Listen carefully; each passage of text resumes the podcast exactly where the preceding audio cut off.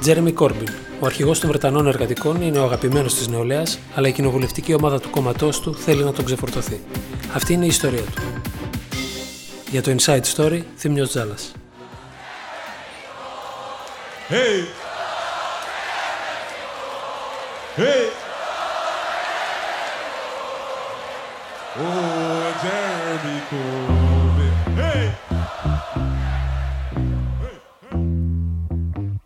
Στις 24 Ιουνίου του 2015, τέσσερις μέρες πριν η ελληνική κυβέρνηση προκηρύξει το δημοψήφισμά της, μια ομάδα βουλευτών και στελεχών του Εργατικού Κόμματος συναντήθηκε στην αίθουσα 7 των Επιτροπών του Βρετανικού Κοινοβουλίου.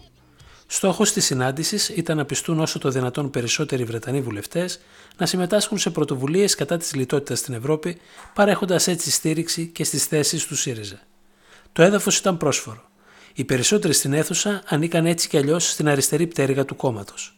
Δεν έχω πρόβλημα να υποστηρίξω το ΣΥΡΙΖΑ, είπε η βουλευτής Έλεν Γκούντμαν, αλλά πρέπει να απαντάω και στον κόσμο της εκλογικής μου περιφέρειας όταν με ρωτάει για τις σχέσεις της ελληνικής αριστεράς με τον Πούτιν ή τις προτάσεις του Τσίπρα για τη διατήρηση ενός ασφαλιστικού συστήματος με παράλογες παροχές.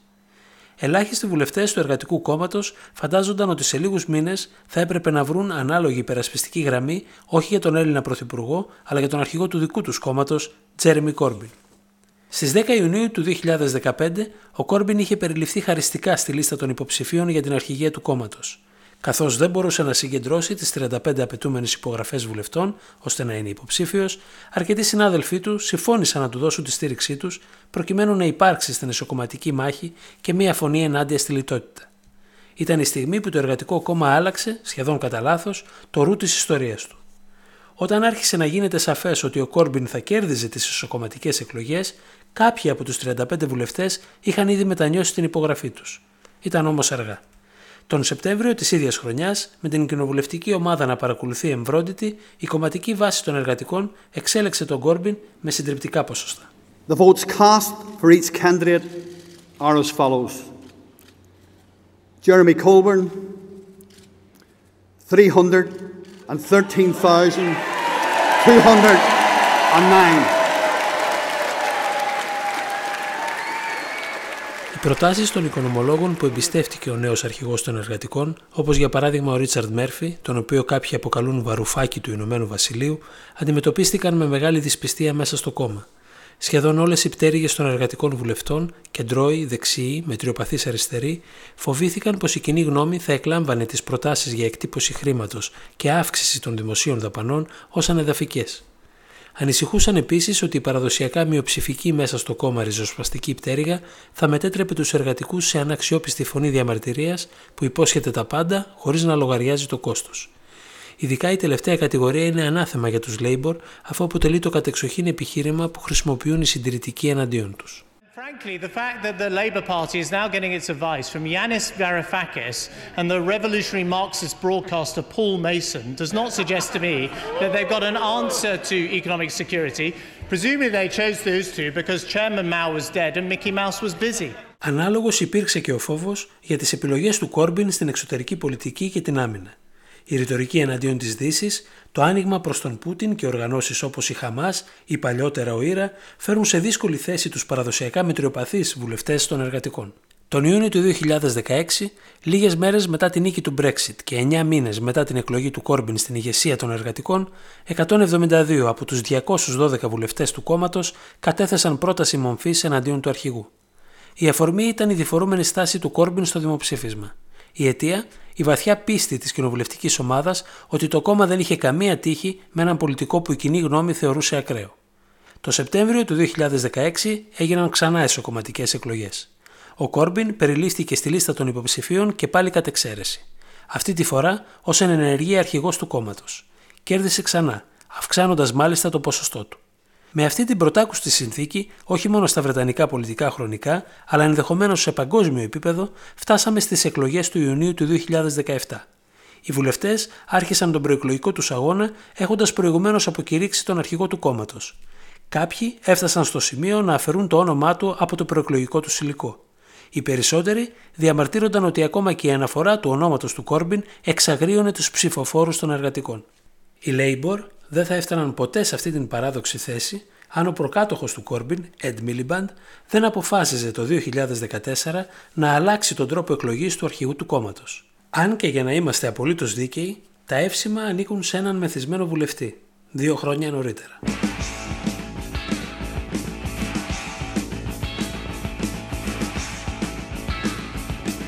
Eric Joyce, a former army major who once had hopes of being a government minister, is now accused of assaulting a Tory MP after being led away in handcuffs following a late night fracas in a House of Commons bar. He's accused of headbutting Conservative MP Stuart Andrew, who says he suffered a bloody nose and is determined to press charges.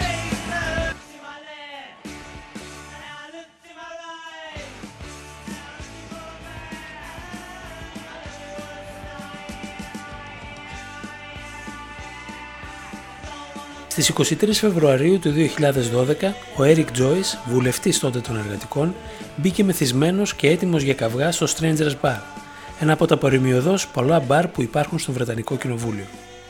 Αφού ενημέρωσε τους παρισταμένους για τις προθέσεις του, λέγοντας «There are too many fucking Tories in here», έριξε κουτουλιά στον πρώτο Tory που βρήκε μπροστά του. Ο Τζόις αποβλήθηκε από το κόμμα, ενώ στην εκλογική του περιφέρεια, το Falkirk της Σκωτίας, προκηρύχθηκαν επαναληπτικές εκλογές. Τα συνδικάτα ακολούθησαν την πάγια τακτική τους. Αποφάσισαν ποιον θα στηρίξουν και ουσιαστικά χωρίς να ρωτήσουν τα εγγεγραμμένα μέλη, τον ψήφισαν μονοκούκι. Στην πολιτική όμως έρχεται η στιγμή που χρόνιες πρακτικές θεωρούνται πια απαράδεκτες. Με αφορμή το Φάλκιρκ, ο τότε αρχηγός των εργατικών, Ed Miliband, αποφάσισε ότι το κόμμα πρέπει να τελειώνει μια και καλή με τους αθέμητους τρόπους επιρροής των συνδικάτων. Μέχρι τότε, ο αρχηγός του Εργατικού Κόμματος εκλεγόταν με ένα πολύπλοκο σύστημα. Οι ενδιαφερόμενοι έπρεπε καταρχάς να συγκεντρώσουν υπογραφές στήριξης από το 12% των βουλευτών προκειμένου να θέσουν υποψηφιότητα. Στη συνέχεια, το εκλογικό σώμα χωριζόταν σε τρεις κατηγορίες. Πρώτον, τους βουλευτές και ευρωβουλευτές, δεύτερον, τα μέλη του κόμματος και τρίτον, τους εγγεγραμμένους σε ενώσεις ή συνδικάτα.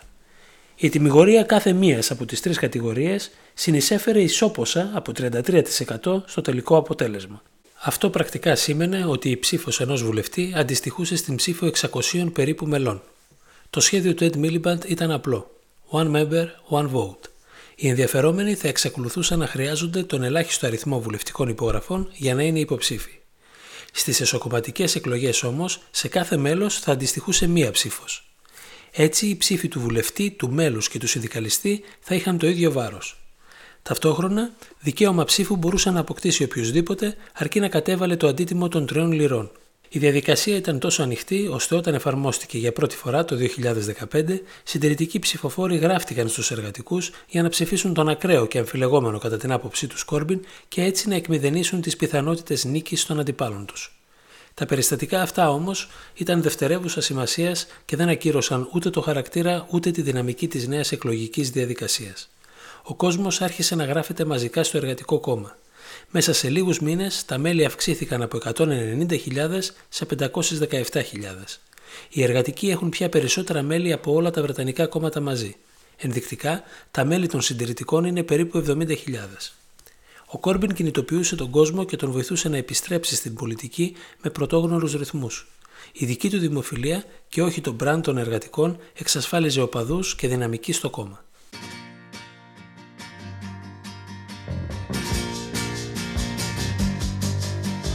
So much for being here tonight. This is the biggest crowd of this year's leadership.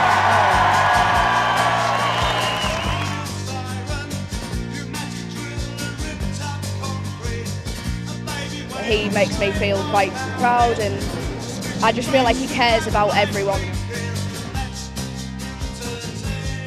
When Jeremy Corbyn uh, was in the city last week, his reception was described as something of a pop star's welcome. He tells you uh, politics is boring. They weren't in Leeds this afternoon. There was a huge crowd here. He'd, he'd been in Headland Bridge earlier in the day, and the crowds there were so big he had to do two speeches. The Labour leader is in the headlines today. He's appeared on the cover of uh, Men's Fashion and Lifestyle magazine. Bankers like Morgan Stanley should not run our country, but they think they do. So when they say we're a threat, they're right. Εκ των πραγμάτων, την ημέρα που οι εργατικοί βουλευτές κατέθεσαν την πρόταση μομφή στον αρχηγό τους, στράφηκαν εναντίον της ετοιμιγορίας της βάσης. Η κίνησή τους περιγράφηκε από την ομάδα του Κόρμπιν ως πραξικόπημα. Οι βουλευτές κατηγορήθηκαν ότι προσπαθούν να ανατρέψουν τη βούληση του εκλογικού σώματος και να αναχαιτήσουν ένα ισχυρό κύμα ενδιαφέροντος για την πολιτική. Είναι όμως έτσι. Καταρχάς, η μεσολάβηση της κοινοβουλευτικής ομάδας ανάμεσα στη βάση και τον αρχηγό είναι απαραίτητο εργαλείο διασφάλισης της λογοδοσίας του επικεφαλής μετά την εκλογή του. Το Εργατικό Κόμμα από τη μία κατηγορούσε την Τερέζα Μέη ότι στο όνομα της λαϊκής ετοιμιγορίας του δημοψηφίσματος αγνόησε το Κοινοβούλιο προκειμένου να επιβάλλει τους δικούς της κανόνες στη διαπραγμάτευση για τον Brexit. Την ίδια στιγμή όμως, ο Τζέρεμι Κόρμπιν ήταν διατεθειμένος να παρακάμψει τη δική του κοινοβουλευτική ομάδα, επικαλούμενο στην ετοιμιγορία της κομματικής βάσης. Οι βουλευτές όμως δεν λογοδοτούν μόνο στο ακροατήριο του κόμματός τους. Εκπροσωπούν περίπου 13 εκατομμύρια πολίτες που επιλέγουν τους εργατικούς. Η συνομιλία με μεγάλα τμήματα της κοινωνίας προποθέτει ανοίγματα και συμβιβασμούς για τους οποίους η ριζοσπαστική πτέρυγα του κόμματος και φυσικά ο ίδιος ο Κόρμπιν δεν υπήρξαν ποτέ διατεθειμένοι. Ω βουλευτής, ο σημερινός αρχηγός των εργατικών είχε ψηφίσει 500 φορές ενάντια στις επιλογές της ηγεσίας όταν θεωρούσε ότι αυτές παρέκλειναν από την ιδεολογία του κόμματος. If you believe something, you should say it. If you don't believe it, you shouldn't say it. I think there are principles involved here. If I stand for election as a Labour candidate, as a socialist, people know what they're voting for. Ordinary people all over this country can show their disgust at the military policies being pursued by George Bush and very unfortunately supported actively by the British government. The Labour Party belongs to its grassroots. I think it, there's definitely a, a plan to try to diminish or exclude the left within the party. Την ίδια στιγμή, η πρωτοφανής εισρωή μελών δεν σήμαινε απαραίτητο άνοιγμα στην κοινωνία, αλλά την επιστροφή ενός κομματικού ακροατηρίου που είχε καταλήψει το Εργατικό Κόμμα εξαιτίας των ιδεολογικών συμβιβασμών του Μπλερ. Είναι χαρακτηριστικό ότι οι εκπρόσωποι των αριστερών οργανώσεων είχαν φτάσει στο σημείο να υποστηρίζουν ότι ο πρώην Πρωθυπουργός όφιλε τις συντριπτικές του νίκες στο γεγονός ότι ψήφιζαν το Εργατικό Κόμμα οι λάθος άνθρωποι, όπως έλεγαν. Αν ρίξει κανείς μια ματιά στα χαρακτηριστικά των νέων μελών, θα διαπιστώσει ότι δεν μεταμόρφωσαν τους Labour, αλλά αντιθέτως μοιάζουν πολύ με την υπάρχουσα βάση. ίδιο εισόδημα, ίδια ηλικία, ίδιο υψηλό επίπεδο μόρφωσης. Σε μεγάλο βαθμό, το προφίλ της βάσης εκφράστηκε στο αποτέλεσμα των εκλογών του 2017. Οι εργατικοί κέρδισαν τα αστικά κέντρα με πανεπιστήμια, αλλά έχασαν 11 έδρες της εργατικής τάξης που είχαν κερδίσει σε τρεις εκλογές με τον Μπλερ. Η Τερέζα Μέη αύξησε κατά 9% τα ποσοστά της στα λαϊκά στρώματα και πήγε εξαιρετικά καλά στα χαμηλότερα εισοδήματα. Η νέα με την παλιά βάση είχαν όμως μια κρίσιμη διαφορά. Τα μέλη που ήρθαν μετά τον Κόρμπιν τοποθετούν ιδεολογικά τους εαυτούς τους στην αριστερή πτέρυγα του κόμματος. Άνθρωποι που είχαν εγκαταλείψει τους εργατικούς εξαιτίας της δεξιάς τους στροφής τώρα επέστρεφαν ώστε να πάρουν πίσω το κόμμα τους. Το ζήτημα ήταν αν οι υπόλοιποι ήθελαν να το παραδώσουν.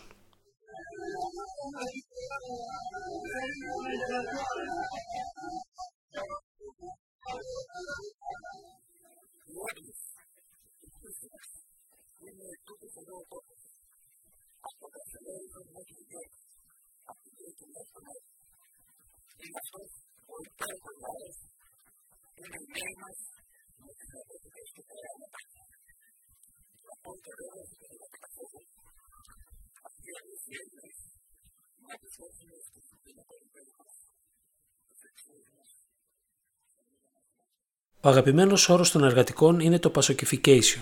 Σύμφωνα με τη θεωρία, οι εργατικοί θα πάθαιναν με τον Κόρμπιν αυτό που συνέβη στο Πασόκ ή στο Σκοτσέζικο Εργατικό Κόμμα. Αφανισμό απέναντι σε μια νέα αριστερή ανερχόμενη δύναμη. Η συζήτηση συνέπεσε με την πρόσκαιρη άνοδο του πολυκομματισμού στη Βρετανία. Το 2015 περίπου ένας στους τέσσερις ψηφοφόρους επέλεγε μικρότερα κόμματα. Οι εργατικοί και οι συντηρητικοί είχαν πάρει μαζί περίπου το 67%. Στις εκλογές του 2017 όμως, ο δικοματισμός έφτασε στο 82% επιστρέφοντας στα επίπεδα της δεκαετίας του 1970.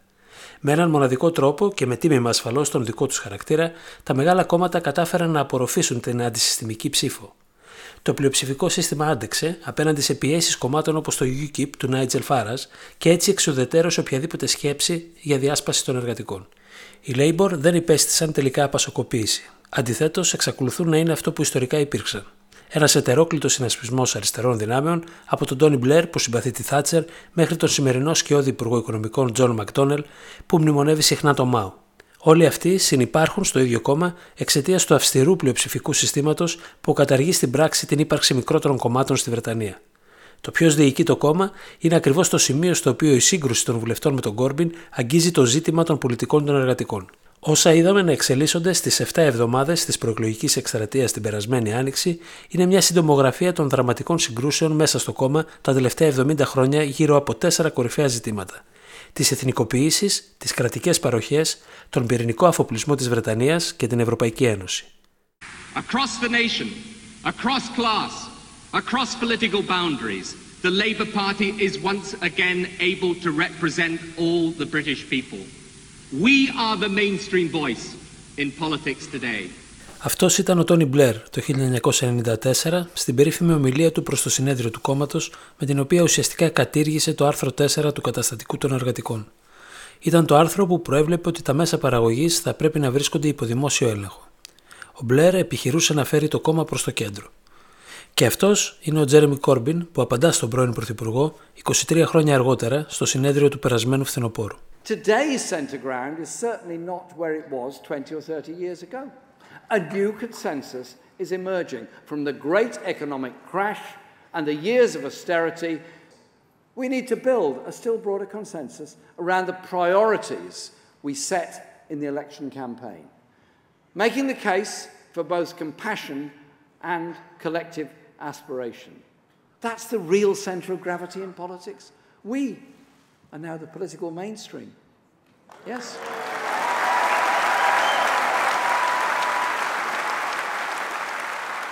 Ο Κόρμπιν έχει προτείνει την εθνικοποίηση των σιδηρόδρομων. Πριν μερικούς μήνες, οι Βρετανοί είχαν δει τον αρχηγό των εργατικών να κάθεται θεατρικά στο πάτωμα του τρένου της Virgin για το Newcastle, προκειμένου να υπογραμμίσει έτσι την ταλαιπωρία του επιβατικού κοινού από τις ιδιωτικές εταιρείες που σήμερα τρέχουν το βρετανικό δίκτυο. Οι κεντρώοι εργατικοί θεωρούν ότι η επιστροφή του κράτους δεν εγγυάται ούτε τη μείωση των τιμών ούτε καλύτερες υπηρεσίες για το κοινό. Όπως λένε, η κυβέρνηση πρέπει να ακολουθήσει τους νόμους της αγοράς και να βελτιώσει το υπάρχον πολύπλοκο σύστημα συνύπαρξης κράτους και ιδιωτών. Η συζήτηση για το δημόσιο έλεγχο κρίσιμων τομέων της οικονομίας ξεκίνησε ήδη από τη δεκαετία του 50, όταν στελέχη όπως ο Τόνι Κρόσλαντ ή ο Ρόι Τζέγκιν διαπίστωσαν την ανάγκη προσαρμογής της ιδεολογίας του κόμματος στις νέες συνθήκες που δημιουργούσε ο καπιταλισμός. Τα συνέδρια των εργατικών υπήρξαν παραδοσιακά ο χώρος στον οποίο οι συγκρούσεις μεταξύ δεξιών και αριστερών μέσα στο κόμμα έπαιρναν θεατρικές διαστάσεις. Ο αρχηγός τότε των εργατικών, Νίλ Κίνοκ, επιτίθεται εδώ στη δημοτική αρχή του Λίβερπουλ. Οι σύμβουλοι της πλειοψηφίας ήταν αριστεριστές Labour και έκαναν μαζικές προσλήψεις. Όταν τελικά δεν μπορούσαν να πληρώσουν το προσωπικό, άρχισαν να στέλνουν τα σημειώματα απολύσεων μεταξύ. I'll tell you what happens with impossible promises. You start with far-fetched resolutions. They are then pickled into a rigid dogma, a code. And you go through the years sticking to that, outdated, misplaced, irrelevant to the real needs, and you end in the grotesque chaos of a Labour council, a Labour council hiring taxis to scuttle round the city, handing out redundancy notices to its own workers.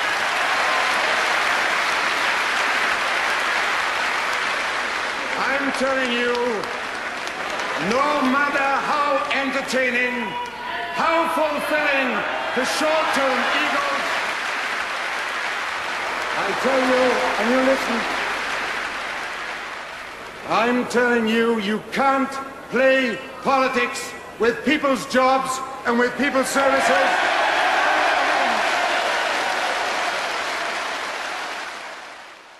Το προεκλογικό μανιφέστο του Κόρμπιν περιλάμβανε παροχές για όλους. Προγράμματα δημοσίων επενδύσεων, κατάργηση των διδάκτρων στα πανεπιστήμια, αύξηση των κονδυλίων στα σχολεία, την κοινωνική πρόνοια και την υγεία. Τα χρήματα υποτίθεται ότι θα βρεθούν από τη φορολόγηση των πλουσίων. Ανεξάρτητοι οργανισμοί όμως αφισβητούν τα νούμερα των εργατικών. Το κόμμα επιστρέφει σε μια κλασική σύγκρουση που πήρε δραματικές διαστάσεις στα μέσα της δεκαετίας του 80. Στο ζήτημα του πυρηνικού αφοπλισμού, ο Κόρμπιν δηλώνει ειρηνιστής και θέλει να μην ανανεωθεί το πυρηνικό πρόγραμμα της χώρας. Στην πιο πρόσφατη κοινοβουλευτική ψηφοφορία, τον Ιούλιο του 2016, το κόμμα είχε τρεις διαφορετικές θέσεις. Ο Τζέρεμι Κόρμπιν, σε μία ακόμη βρετανική παγκόσμια πρωτοτυπία, ψήφισε, αυτή τη φορά ως αρχηγός, ενάντια στην γραμμή που αποφάσισε το κόμμα στο συνέδριο του 2015.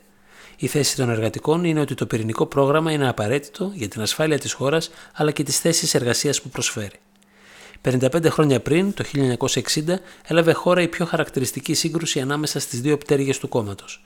Ο Χιου Γκάιτσκελ, αρχηγός των εργατικών και ο ιδεολογικός πατέρας της δεξιάς τους πτέρυγας, είχε επίσης χάσει την εσωκομματική μάχη, εκείνος όμως από τους ειρηνιστές. Η ομιλία του στο συνέδριο των εργατικών του 1960 θεωρείται μία από τις σπουδαιότερες στιγμές της σύγχρονης πολιτικής ιστορίας της Βρετανίας. Do you think that we can become overnight the pacifists, unilateralists and fellow travelers that other people are? How, how wrong can you be? How wrong can you be? As wrong as you are about the attitude of the British people. Όσον αφορά το Brexit, το Εργατικό Κόμμα βρίσκεται σε εξαιρετικά δυσχερή θέση. Οι Labour έχουν κερδίσει 46 από τις 100 έδρες που ψήφισαν με συντριπτικά ποσοστά Leave και 40 από τις 100 ισχυρότερες έδρες του Remain. Η απρόθυμη στήριξη της παραμονής στην Ευρωπαϊκή Ένωση από τον παραδοσιακά ευρωσκεπτικιστή Κόρμπιν εκνεύρισε το Φιλοευρωπαϊκό Εργατικό Κόμμα. Όσοι είδαν το πάθος με το οποίο ο αρχηγός των εργατικών έδωσε τον προεκλογικό του αγώνα στις εθνικές εκλογές του 2017, θυμήθηκαν τη βαριεστημένη καμπάνια του για το Remain όταν διάβαζε μονότονα τους λόγους του ή επέλεγε να κάνει διακοπές λίγες μέρες πριν το δημοψήφισμα. Ο Κόρμπιν υπήρξε μάλιστα ο μοναδικός πολιτικός αρχηγός που ζήτησε την άμεση ενεργοποίηση του άρθρου 50 λίγες μόλις ώρες μετά την επικράτηση του Brexit. Συνήθως ταυτίζουμε τον ευρωσκεπτικισμό με τους συντηρητικούς. Ιστορικά όμως η Ευρώπη έχει διχάσει και το εργατικό κόμμα. Το 1971, πάνω από 70 βουλευτές είχαν υπερψηφίσει την είσοδο της Βρετανίας στην Ευρωπαϊκή Ένωση ενάντια στην επίσημη γραμμή του κόμματος. Επικεφαλής της πρωτοβουλίας ήταν ο Ρόι Τζένκινς, ο οποίος, όταν πια το κλίμα για τους κεντρώους είχε γίνει ασήκωτο, ίδρυσε το SDP, πρόδρομο των Liberal Democrats.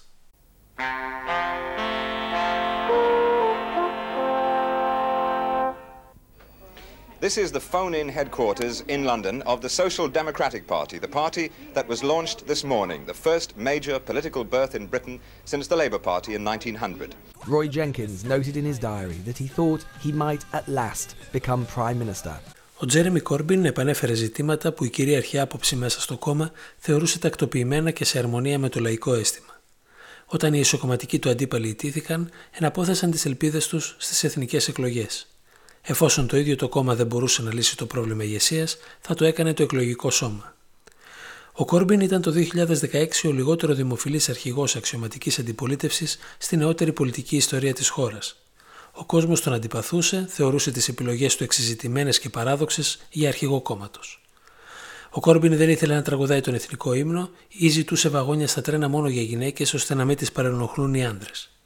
Οι εργατικοί άρχισαν να γνωρίζουν είτε σε επαναληπτικές εκλογές για το Κοινοβούλιο, ενώ έγιναν το πρώτο κόμμα που χάνει τρεις συνεχόμενες αναμετρήσεις στην τοπική αυτοδιοίκηση, ενώ βρίσκεται στην αξιωματική αντιπολίτευση. Μέσα σε αυτό το κλίμα, η συζήτηση για τη δημιουργία ενός νέου σχηματισμού με τη συνύπαρξη εργατικών φιλελεύθερων στα πρότυπα του SDP ξεκίνησε ξανά.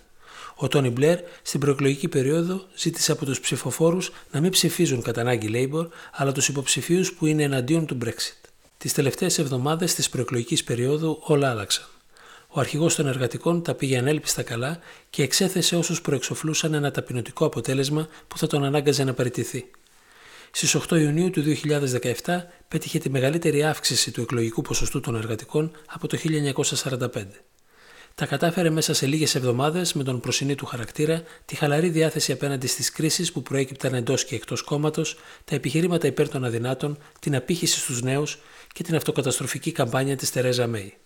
Ο κόσμος άρχισε να τον συμπαθεί. Την επομένη της τραγωδίας των Γκρέφνελ Τάουερ, οι φωτογραφίες του αγκαλιά με συγγενείς των θυμάτων προκάλεσαν βαθιά εντύπωση στους Βρετανούς. Για πρώτη φορά συζητιέται σοβαρά το ενδεχόμενο οι εργατικοί να κερδίσουν την επόμενη αναμέτρηση. Οι βουλευτές άρχισαν να απολογούνται πλέον δημοσίως για τις λάθος εκτιμήσεις τους σχετικά με την απήχηση του αρχηγού τους στην κοινωνία. Όχι όμως για το πολιτικό του πρόγραμμα, με το οποίο εξακολουθούν να διαφωνούν ριζικά. Μέσα σε αυτό το κλίμα, το Εργατικό Κόμμα πανηγυρίζει μία ήττα, την τρίτη συνεχόμενη σε εκλογές, με ενθουσιασμό ανήκωστο για ένα κόμμα εξουσίας. Το κλίμα εφορίας είναι ακόμη πιο δυσεξήγητο αν σκεφτεί κανείς ότι η κεντροαριστερά θεωρεί δική της νίκη ένα αποτέλεσμα που οδηγεί στο συνασπισμό των Τόρι με τον DUP, το υπερσυντηρητικό ενωτικό κόμμα της Βορείου Ιρλανδίας. Η χώρα διοικείται δηλαδή από την πλέον δεξιά κυβέρνηση στην πρόσφατη ιστορία της. Αλλά και χωρίς τους Βορειοϊρλανδούς του DUP, οι εργατικοί θα έπρεπε σήμερα να τα είχαν βάψει μαύρα για το γεγονός ότι στα 7 χρόνια των συντηρητικών θα προσθεθεί μία ακόμη αορίστου χρόνου περίοδος λιτότητας. Το αποτέλεσμα των εκλογών του 2017 είναι πράγματι εξαιρετικό για ένα κίνημα διαμαρτυρίας, ανεπαρκές όμως για ένα κόμμα εξουσίας. Αργά ή γρήγορα, οι εργατικοί θα επιστρέψουν σε όσα τους χωρίζουν. Στο αν δηλαδή μπορούν να υποσχεθούν βιώσιμες λύσεις σε ένα ετερόκλητο εκλογικό κοινό με διαφορετικές ανάγκες. Η ψήφος των νέων, η κατηγορία στην οποία ο Κόρμπιν κέρδισε κατά κράτος, θέτει σήμερα το κόμμα μπροστά σε μεγάλα διλήμματα. Την τελευταία φορά που οι νέοι εκφράστηκαν μαζικά και ξεκάθαρα ήταν στο δημοψήφισμα για την παραμονή στην Ευρωπαϊκή Ένωση.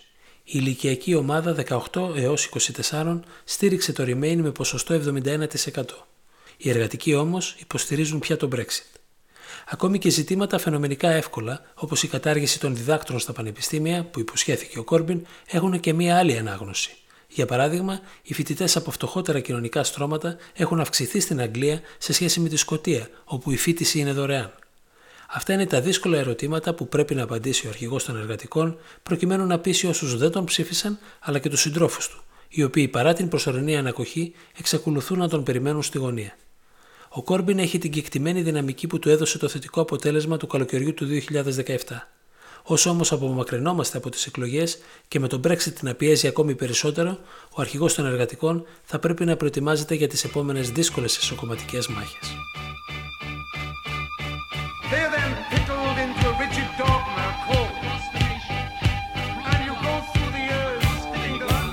Today's centre ground is certainly not where it was 20 or 30 years ago. A new consensus is emerging. Για το Inside Story, Θήμιος Τζάλας.